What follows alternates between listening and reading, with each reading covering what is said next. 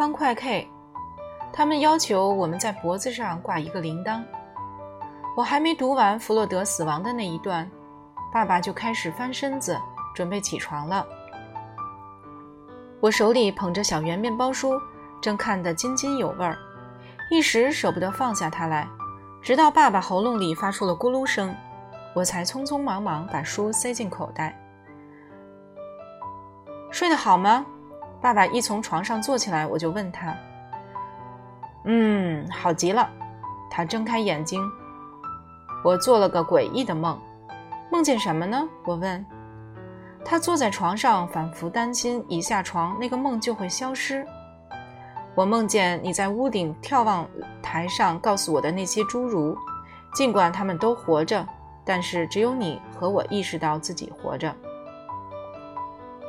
梦里有个老医生，他突然发现，所有的侏儒脚趾甲下面有一个小小的记号，但你必须用放大镜或者显微镜才能看得见它。记号由一个圆徽和一个号码组成，圆徽是扑克牌的花色，号码从一开始到数百万。比如说，其中一个侏儒脚指甲下刻着红心，标志是七二八九六四号码；另一个侏儒刻着梅花和六零一四三；第三个侏儒刻着方块和二六五九。我梦见他们举行人口普查。结果发现没有两个侏儒的号码是相同的，这些人就像一场大规模的纸牌游戏。可是说也奇怪，我现在说到重点了，这群侏儒中只有两个人没有号码，而这两个人就是你和我。其他侏儒知道这件事后，就对我们父子俩产生了戒心，时时防备我们。为了掌握我们的行踪，他们要求我们在脖子上挂一个铃铛。这真是一个怪异的梦，但是它显然是从我告诉爸爸的那个故事延伸出来的。爸爸最后说：“我们常有奇怪的想法和念头，可是只有在睡梦中，最深沉的思想才会蹦出来。”那也得少喝酒呀！我趁机进言。听到我的规劝，这回爸爸并没有反唇相讥，只是笑一笑，瞅着我。我们下楼去吃早餐时，他嘴巴上也没有叼一根香烟，这也很不寻常。我们住的这家晴天神旅馆供应的早餐虽然简单，却十分可口。早餐中有几样便宜食物是免费供应的，事实上，它的价钱已经算在房租里头。此外，我们还供他们还供应丰盛的自助餐，菜色非常精致，只要你付得起。尽可大快朵颐。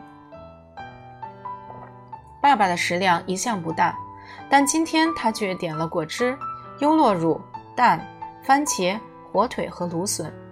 我也趁机饱餐一顿。你说的对，我应该少喝酒。爸爸一面剥蛋壳一边说：“我每天喝得醉醺醺，几乎已经忘记早晨的阳光有多灿烂。可是戒酒以后。”你还会不会讨论哲学问题呢？我问道。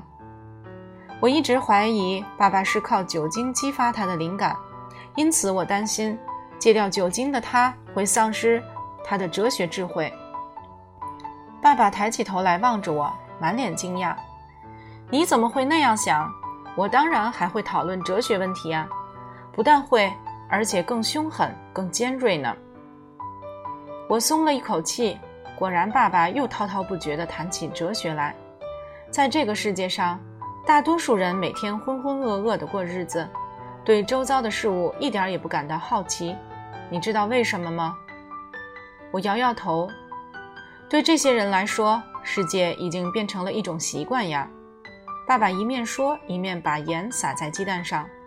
我们瞧瞧儿童吧，他们对身边一切事物都感到强烈的好奇。眼睛永远睁得大大的，不管走到哪里，他们那双手总是指指点点，他们的嘴巴总是问东问西。我们大人就不同了，人世间的事物，我们已经看过太多次了，结果我们就把眼前的世界视为当然。我们坐在餐桌旁边，慢慢吃着奶酪和火腿，盘中的食物都送进了五脏庙后，爸爸说：“汉斯·汤马士，我们父子来定个约，好不好？”“那得瞧定的是什么约。”我回答。爸爸眯起眼睛瞅着我。我们约定，在离开这个世界之前，我们一定要设法找出两个问题的答案：我们到底是谁，从何处来？